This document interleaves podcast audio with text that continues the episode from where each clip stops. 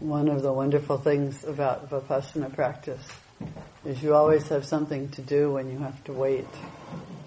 So,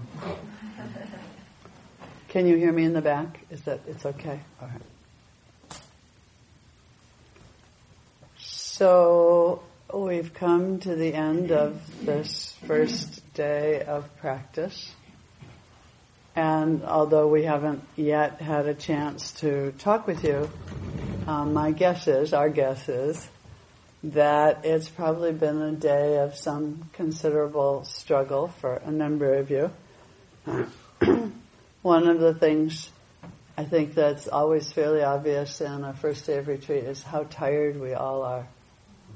And of course, you come here where it's quiet and you sit down and you close your eyes. And what happens? Your body says, Oh, good. it's nap time at last.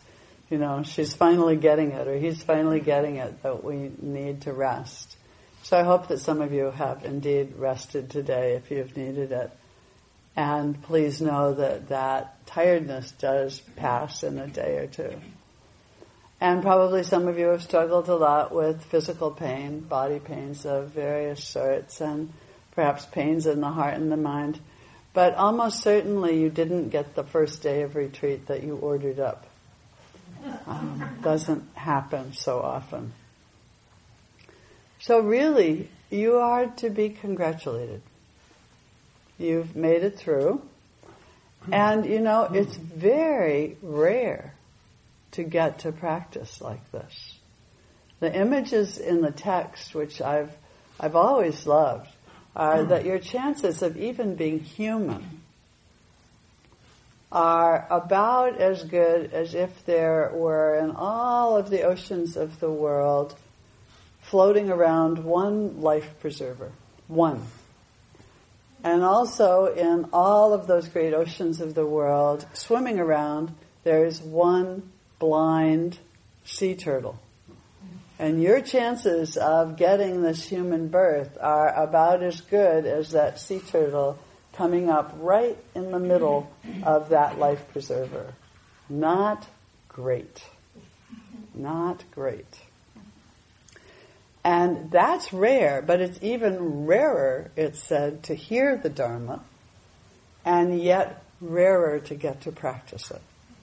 And if you look around in our world, you see that that's true, actually. There are not so very many people who have this opportunity. And I think it's partly because it's, you know, it's not so easy to find, and it's hard. It sounds so simple, doesn't it? Come to the retreat, nice place, sit down, close your eyes, pay attention to your breath, I mean, how hard can it get? And it gets very, very hard to come back over and over and over again. So, so tonight it seemed actually like a pretty good idea to talk some about suffering and difficulty. And I particularly want to talk about how it's an important ingredient of your spiritual journey. It's not, it's not just a problem. And in fact, it's not only an important ingredient, it's an essential ingredient. And it's not only essential, it's actually really the foundation of that place of refuge. So this may leave you feeling a little skeptical. How could she possibly say that? You know, most of us can hardly wait to get rid of whatever unhappiness we have.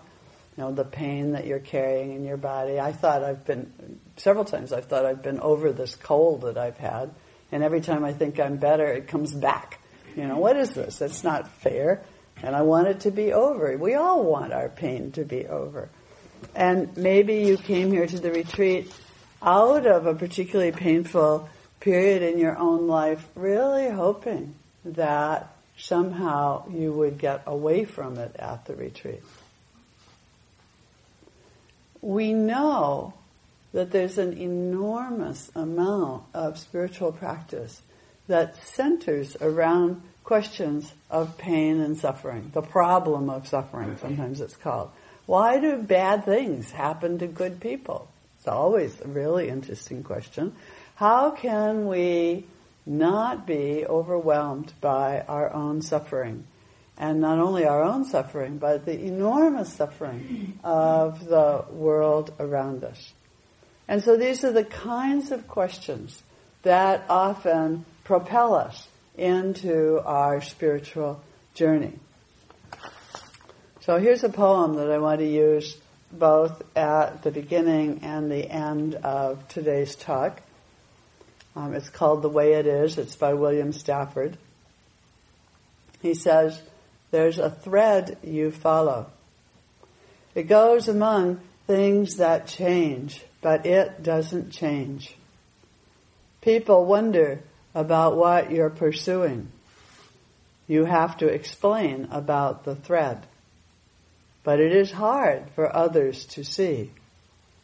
While you hold it, you can't get lost.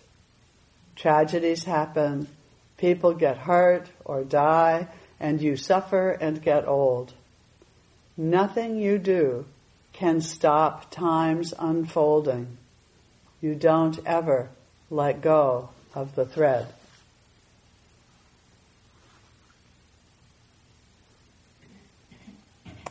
So, you know, if we had the great blessing to sit around, would take quite a while with a group this size, and tell our various spiritual stories, it's quite likely that many of them would begin with some story of suffering, some place where we were lost or confused. And that's not only true for us individually, we find that in the great myths about spiritual quests, that's where the quest begins.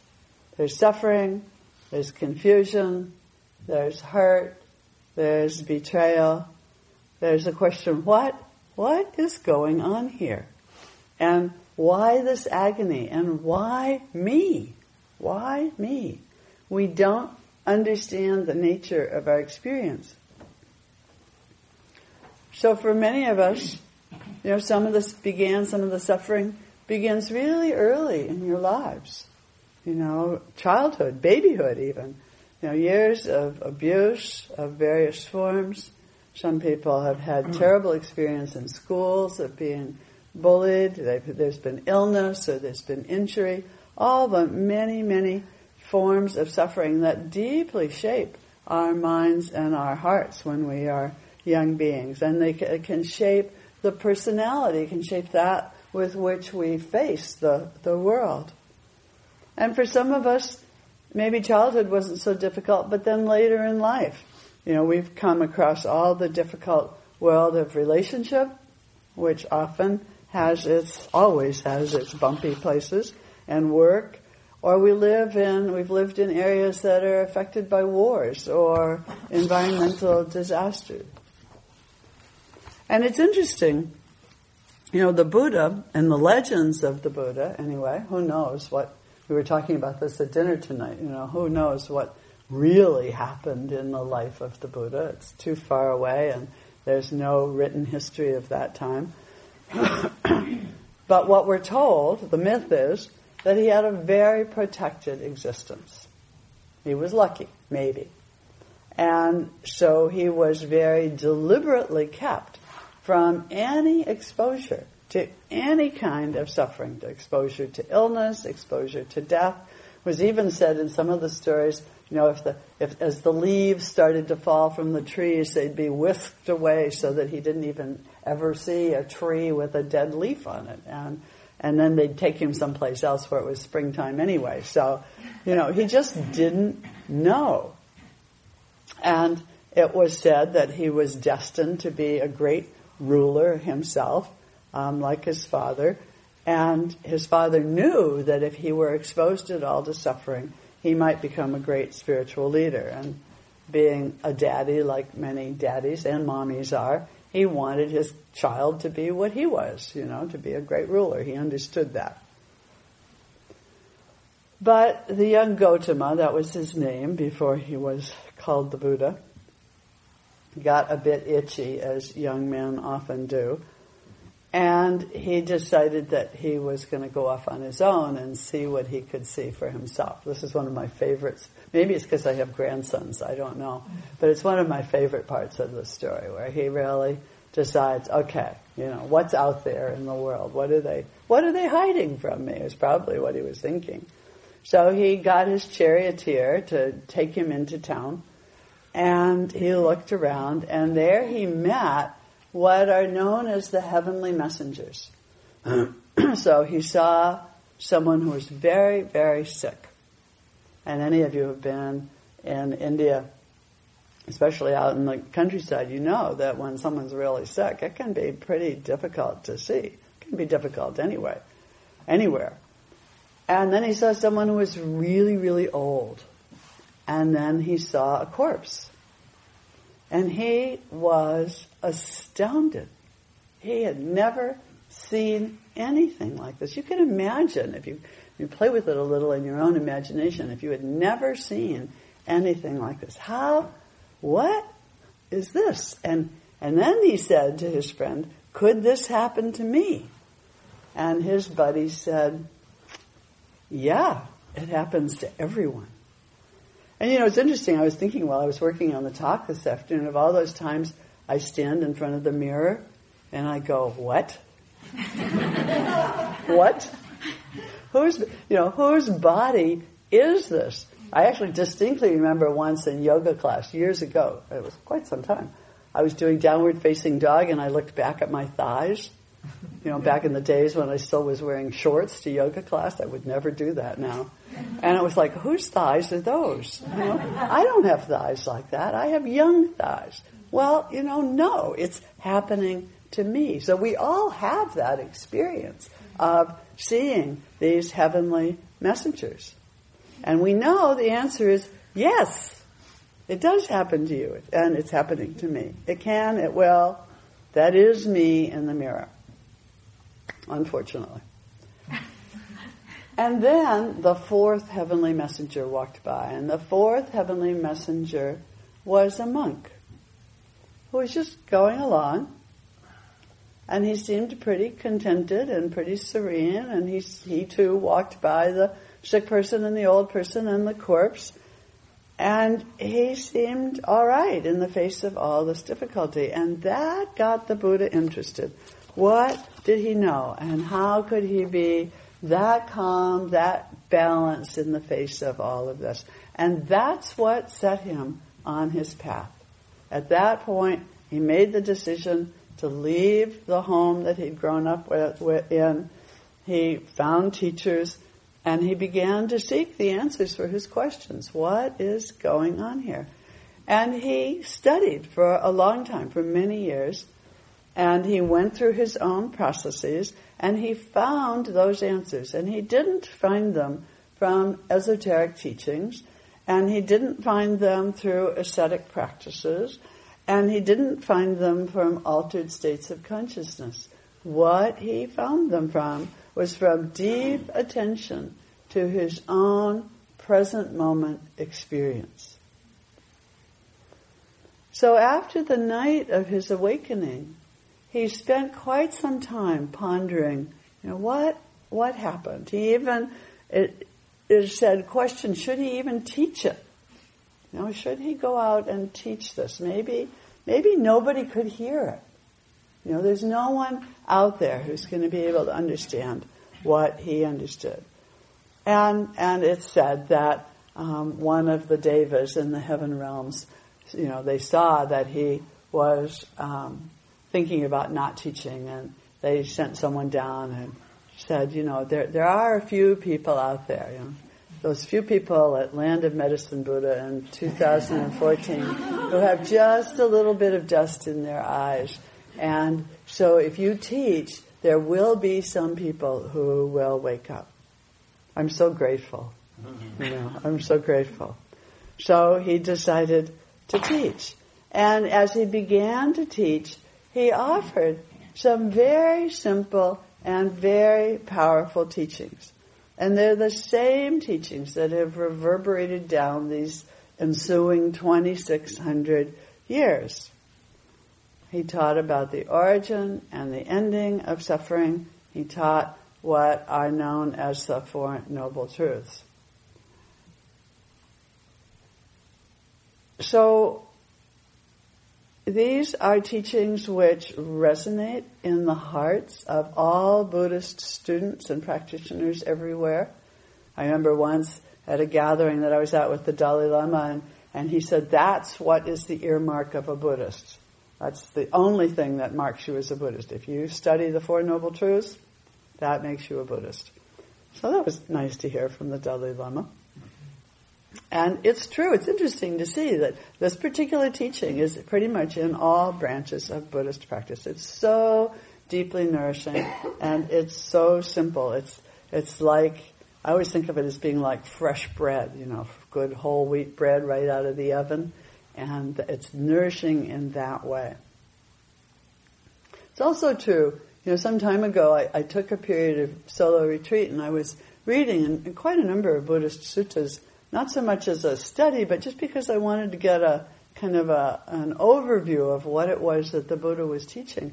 And I realized after a while that this is what he taught over and over and over and over again. And sometimes in this form and sometimes in that form and sometimes with this story and sometimes with that story.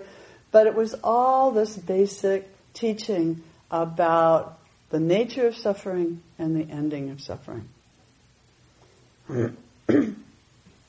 so there are four noble truths, and with each of them, there are three things that are important to see. So you've got a total of 12 things that are important here.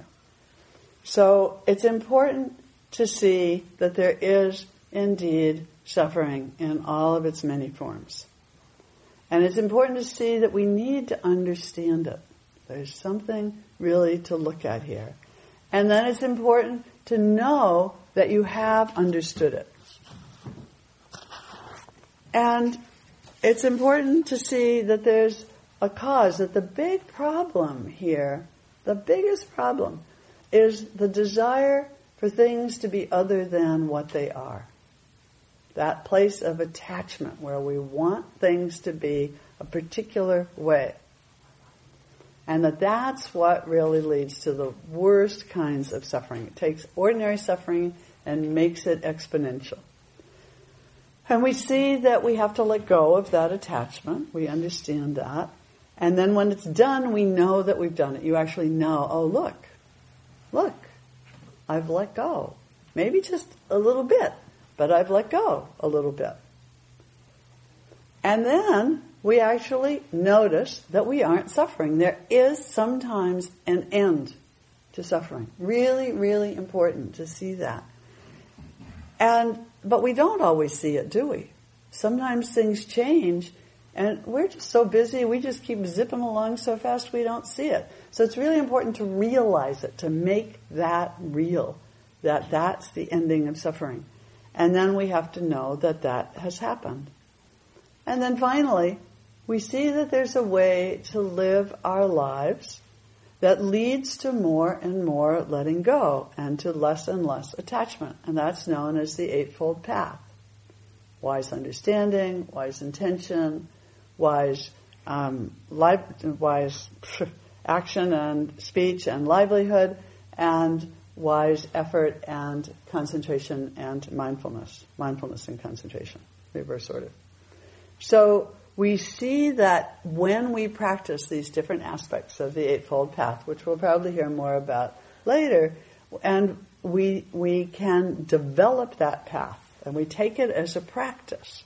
And then gradually we begin to see, oh look, it is actually bearing some fruit. It has developed. So we see one of these truths. We see what needs to be done in order to understand it and to know it and then we see the result of the practice. So I can remember some years ago, there was a spell of time when Ajahn Sumedho from the Amaravati Buddhist monastery in England, he was the abbot there for a long, long time, a student of Ajahn Chah's. And he would come and teach retreats here. And he would, every now and then, he would bellow out, you know, these are the four noble truths. And then he would say, this is the practice of a lifetime. And, you know, It was. It is the practice of a lifetime. You don't need anything else. I could stop here and you would have enough to practice for the rest of your lives, actually, if you really worked at it. And um, it's so important to note that nowhere does the Buddha say you can't begin the path until your suffering is over. He doesn't say that. You don't have to clean up your mess before you can begin. He begins by describing the human condition. There is suffering, there is dukkha. It's not pejorative, it's just a fact. It is. So this word dukkha is very, very interesting and it's very tricky because it's a Pali word and we don't have English words that quite match up with it. So it's the, it's the word that we often translate as suffering. Mm-hmm. But it also has to do with being dissatisfactory and being out of round and being never quite right. Nothing ever gets to be permanently perfect. In fact, it very rarely gets to be perfect at all. So there's some different flavors of it. There's what sometimes gets called dukkha dukkha. I always like this. The dukkha dukkha, the suffering suffering. So this is really pointing at the stuff of life that is just inherently painful. Your bad back. Your knees that are messed up. The fact that you have some difficult condition in your body that you can't get out of. Even the things of relationships, partners, children, parents, you know, all of the things that are sort of woven into the human condition, you can't avoid them. Nobody has a life that doesn't have some of these things. Even the Buddha had a bad back and he died of food poisoning. You know, how, how ordinary can, can you get? Um, and so that's the, the dukkha dukkha and the place where it really gets to be a problem is where we don't want it. We don't want it. It's interesting because you know when I think about it, and um, I know a number of people recently. I know Bob will talk about it more later this weekend. Have been aware of Nancy Deal, Nancy Gill. I always want to call her Nancy Deal. I knew a Nancy Gill. Nancy Gill's passing, and one of the really sweet things about this wonderful old woman um, as she left was she left with such grace and she didn't fight it. And what a teaching, what a gift to all of us that to have people around who somehow are able to take the ordinary pain of life and not fight it quite so much more, find ways to work with it, work around it, and, and weave it into their lives because it's the fighting it that creates the problem, right? So there's also what's known as anicca dukkha, which has to do with the utter impermanence of everything.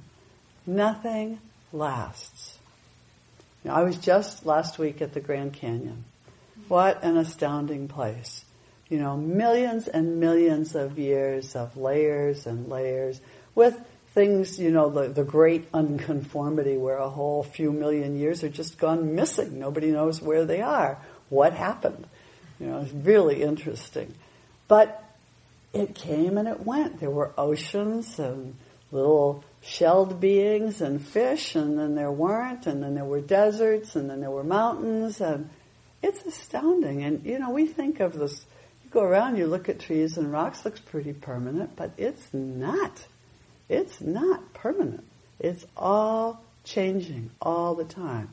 And your difficulties are impermanent. They're not impermanent enough often, but they are impermanent.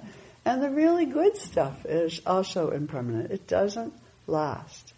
But we want it to last, don't we? You know, we want to get it all adjusted, just right. My relationship, my life, my work, get it all in balance, and then it'll be you know, we'll live happily ever after. I think that's really the myth that we all grew up with, is that we were going to live happily ever after and it would be perfect. And it's not. And then there's what's known as sankhara dukkha, which is the way everything, nothing's really very solid anyway. It's always barely taking form, and any um, physicist worth his or her salt is going to tell you we're all going in and out of being all the time, all our little particles. Anyway, it's not solid. We may it might look solid, you know, this looks solid enough, but it's not. But and we crave solidity, just like we crave permanence. All of these things are not avoidable. The pain isn't avoidable. The impermanence isn't avoidable. The lack of solidity isn't avoidable. And it's the attachment to wanting it to be different that is the real problem. But then the Buddha, because he was really interested in this thing, you know, in, interested in suffering. What? How does it work? So then he began to look at how it goes around in cycles. Have you noticed? You know, we all do the same things over and over again. We go around and around. We repeat the same variety of pain and difficulty over and over and over again in our lives. The same relationship issues. Have you ever done that? You got rid of him or her, right? You were done with that kind of relationship. And you found the perfect, right person. And you started a new relationship. And then six months into it, you go, oh, huh, she's just like the one I just left. Or he is. Or this job that I thought was going to be the perfect new job. And it's actually the boss is kind of like the last boss. And we realize that we're repeating the same cycle or it's the same addictive issues over and over again.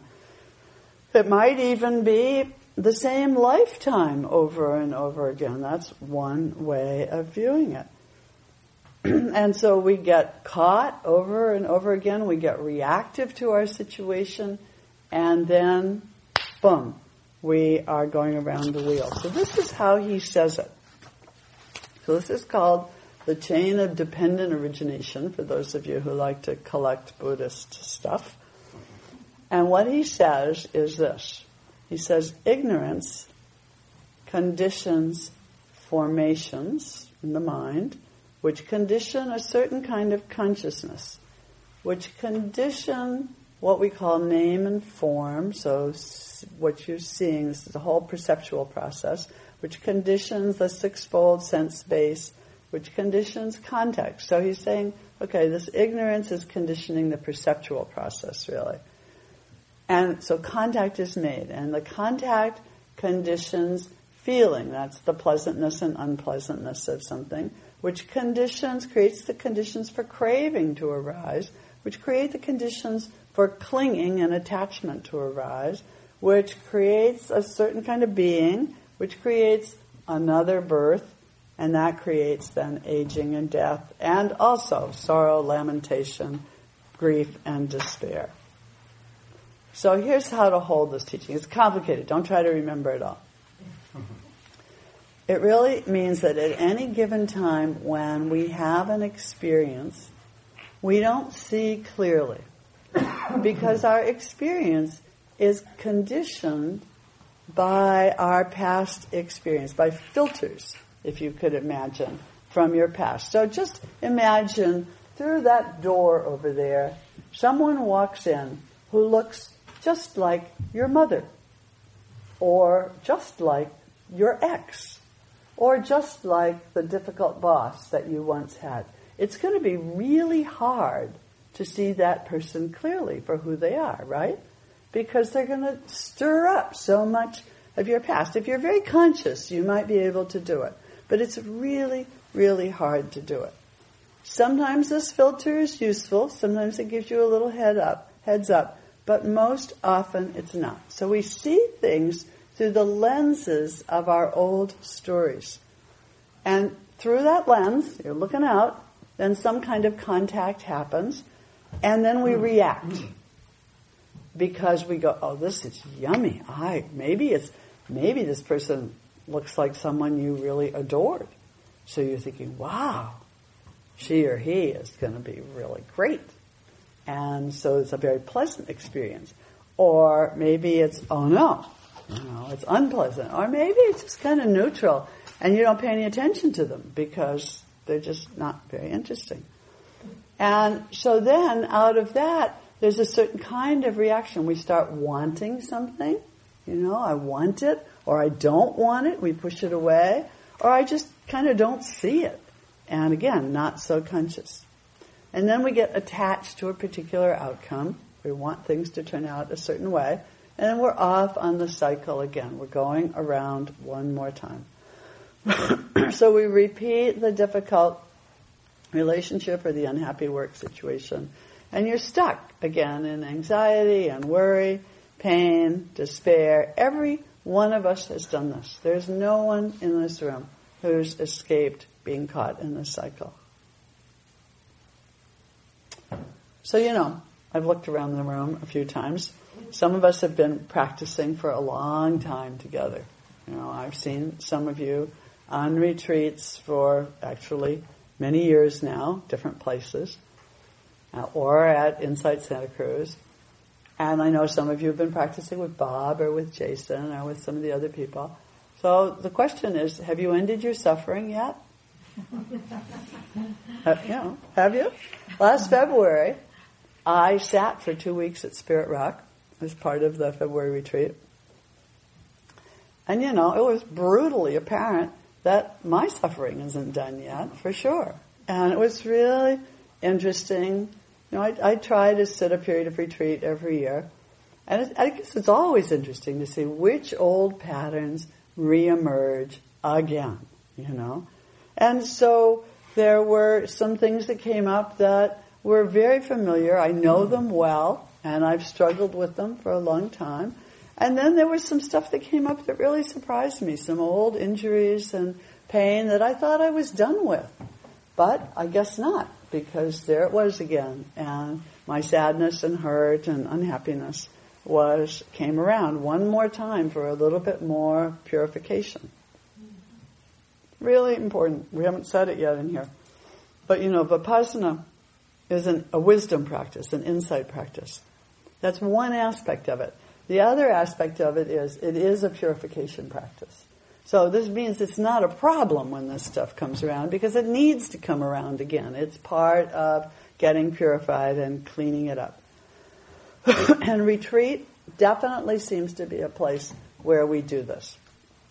Old things come to visit and sometimes and sometimes it's new. Sometimes you're sitting there and you all of a sudden some memory or some something comes up and it's like, oh my goodness, I had completely forgotten it and when it happened I ignored it. I remember one teacher of mine talking about having an experience of really difficult pain in his body and he realized that there had been an injury that he had had to ignore when he was a very young man.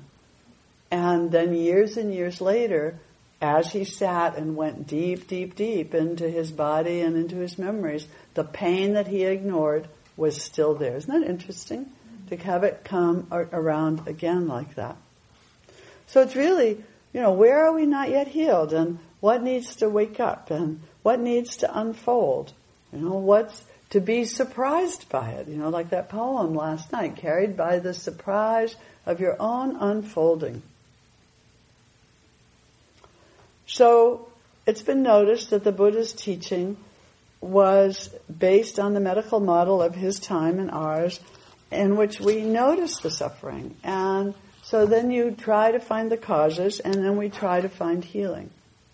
And again, to set, notice that nowhere does it say to ignore it. Nowhere. You have to really take it in. So there's a lovely story that I like to tell on retreats about Nasruddin. You know, Nasruddin was the great Sufi saint. And, and in this story, um, has misplaced the keys for his car. So he's hunting around, you know, where are my keys? Where are my keys? And his neighbor finds him out in front of his house and and he's hunting around, you know, out there in the street, sort of under the street light. Where are my keys? Where are my keys? And his neighbor says, "Well, where did you last have your keys? And Nasruddin said, Oh, I was back in the garden, back in the bushes back there where I last had the keys. And, and so his neighbor said, Well, why are you looking out here on the street? And Nasruddin said, because there's more light out here. well, you know, that's not where we find the key, is it? And so it's really when you begin to look in the dark. When do you begin to look in the dark? Because when we begin to look in the dark, that's a place of profound turning in our lives. The place of beginning to come to terms with your suffering is a very sacred place.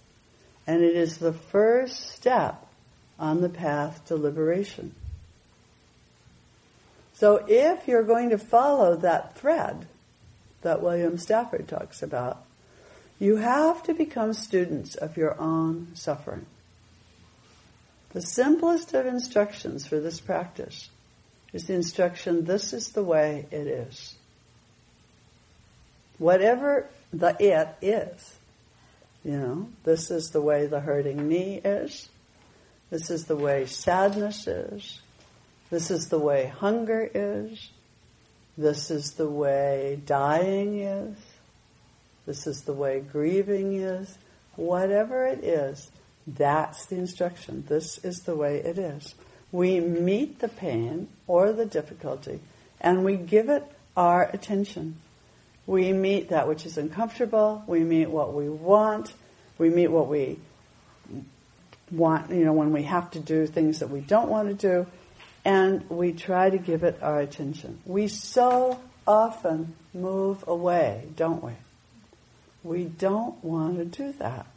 And so you turn on the TV, or you go to the computer and bring up that new game that you're kind of interested in, or you get your phone out and get the latest at what's that candy something game that people are playing. You know, you get it and you're there, or you and you're ignoring. You get out the glass of wine, or or the chocolate covered peanut butter balls. Whoa you know.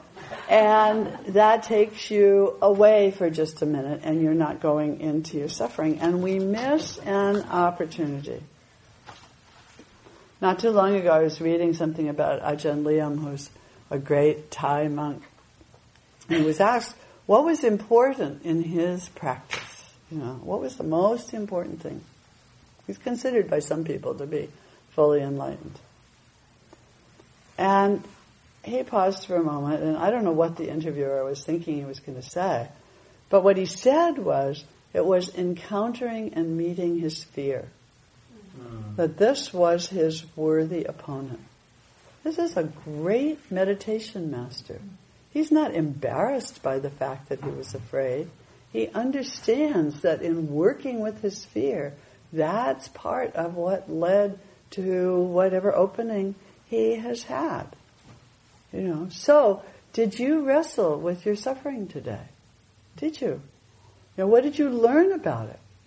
What was its flavor today?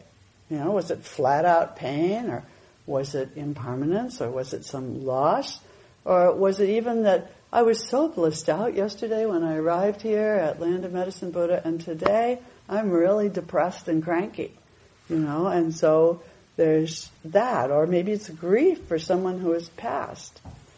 And if you didn't wrestle today, I encourage you to wrestle tomorrow. Because there will be more tomorrow. You know, this is not over yet. And, you know, retreat, it's great. You know, it's the food. I heard there were great door dukkha this afternoon. Doors opening and closing and slamming and the wind and you know, so maybe that's it, or maybe it's your roommate, or maybe it's what it's like to live without your phone and being able to text everyone you know, or, or it goes on and on and on. And all of these are great opportunities for practice. So when the Buddha went on to teach more about suffering, he included, I mean, more about liberation, I'm sorry as he taught about liberation, he included even more about suffering, but this time he included it as the first step on the path to liberation, rather than as the end of um, the cycle that goes around and around. And in the later teaching, suffering begins the process. It's the platform on which you we open to experiences of faith and insight and experiences which um, teach us to meet that which comes to us with equanimity and with wisdom.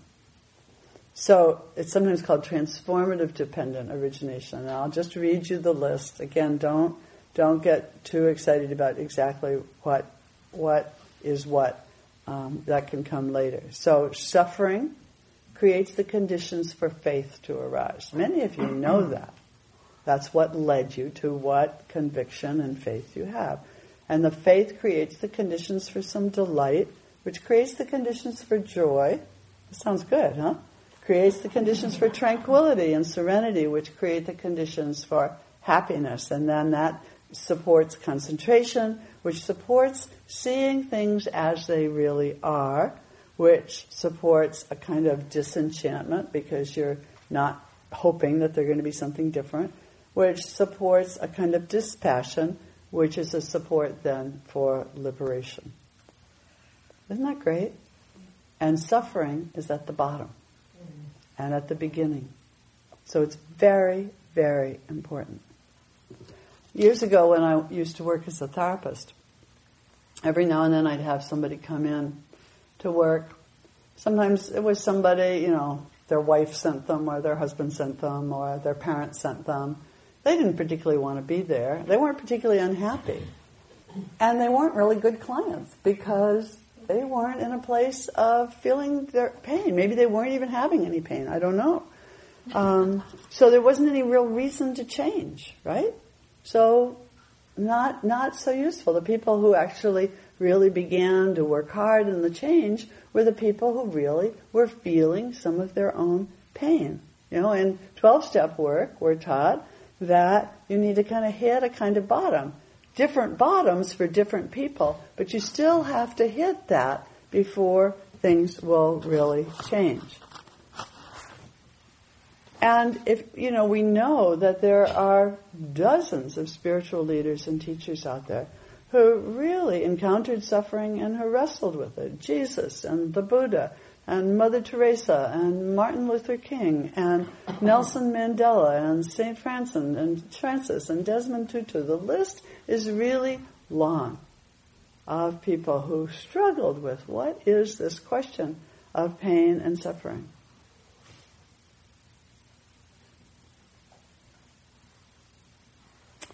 my own journey, which depends on when you think of where it began, but one of the places that it began, that it really began to form as an adult, was when my first marriage began to fall apart.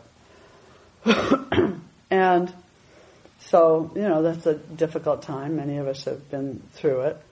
And it really demanded that I did, of course, went, of course, I did go to therapy and uh, we went to therapy and it really pushed me to begin to look at my own dark side, my own shadow.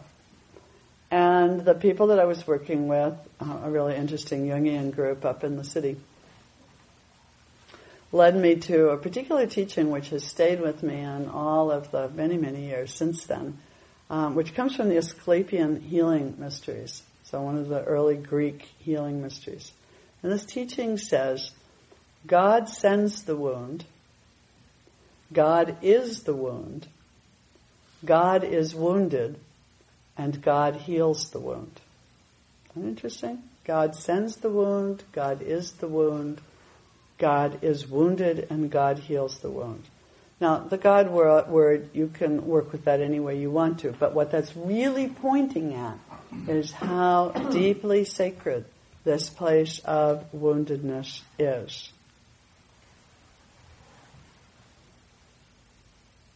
There is dukkha in its many forms.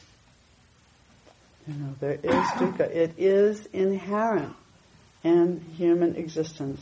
And it is possible to wake up to its nature. And this work is the door to refuge. There's a poem from Danna Faulds called Allow. She says, There is no controlling life. Try corralling a lightning bolt containing a tornado. Dam a stream and it will create a new channel. Resist and the tide will sweep you off your feet. Allow and grace will carry you to higher ground. The only safety lies in letting it all in. This is the important part. The only safety lies in letting it all in. The wild and the weak, fear, fantasies, failures, and success. When loss rips off the doors of the heart, or sadness visits your vision with despair, practice becomes simply bearing the truth in the choice to let go of your known way of being. I'm sorry, in the choice to let go of your known way of being, the whole world is revealed to your new eyes.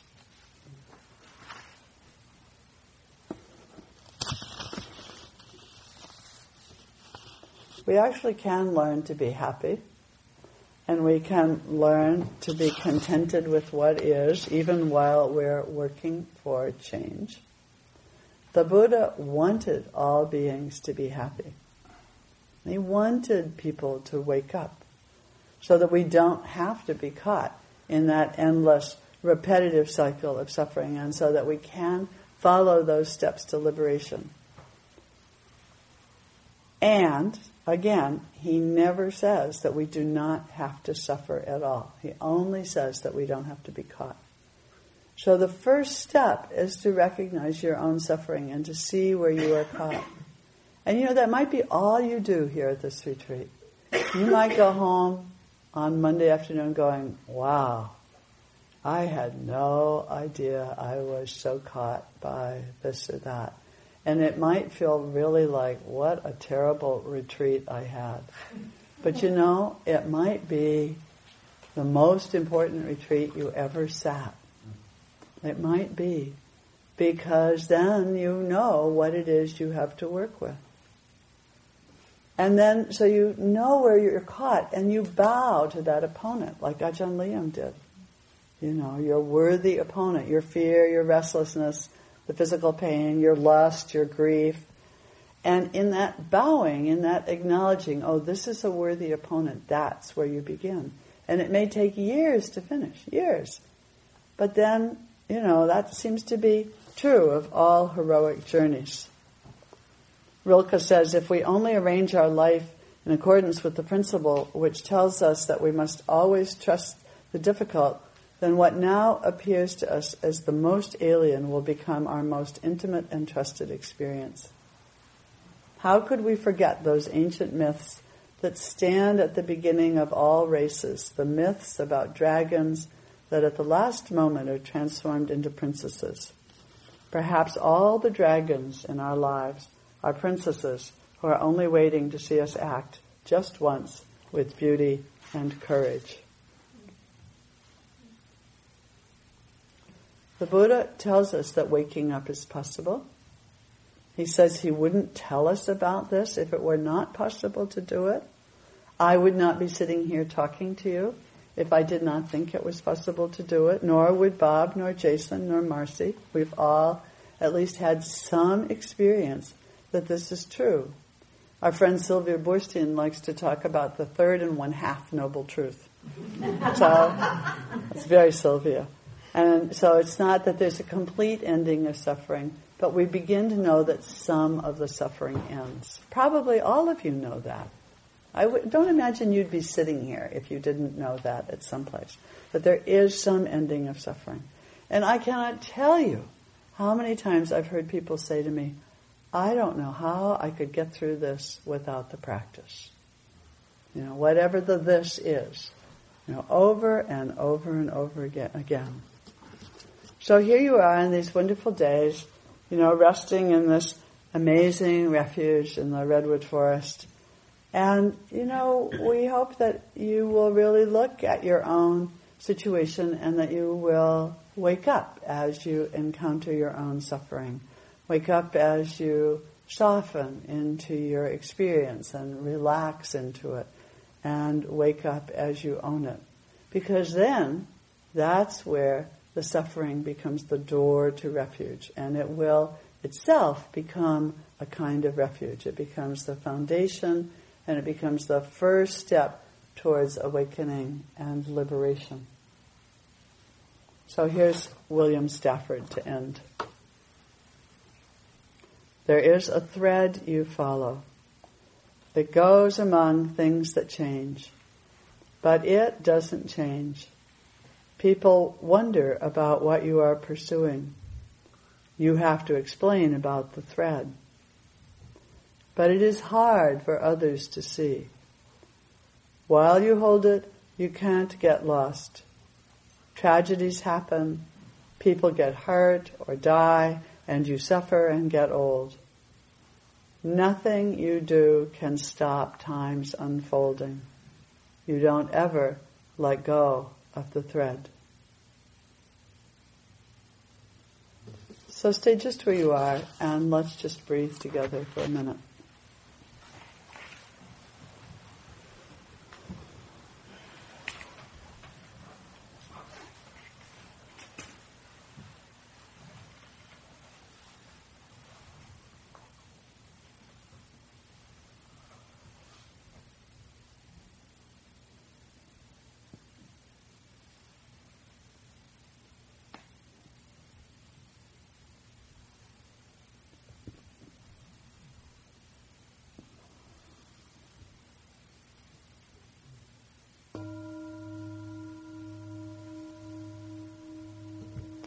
So thank you very much for listening tonight.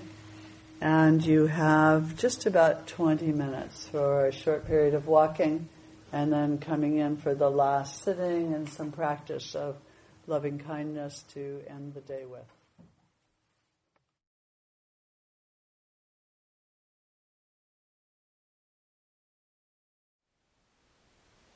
Thank you for listening. To learn how you can support the teachers and Dharma Seed, please visit dharmaseed.org slash donate.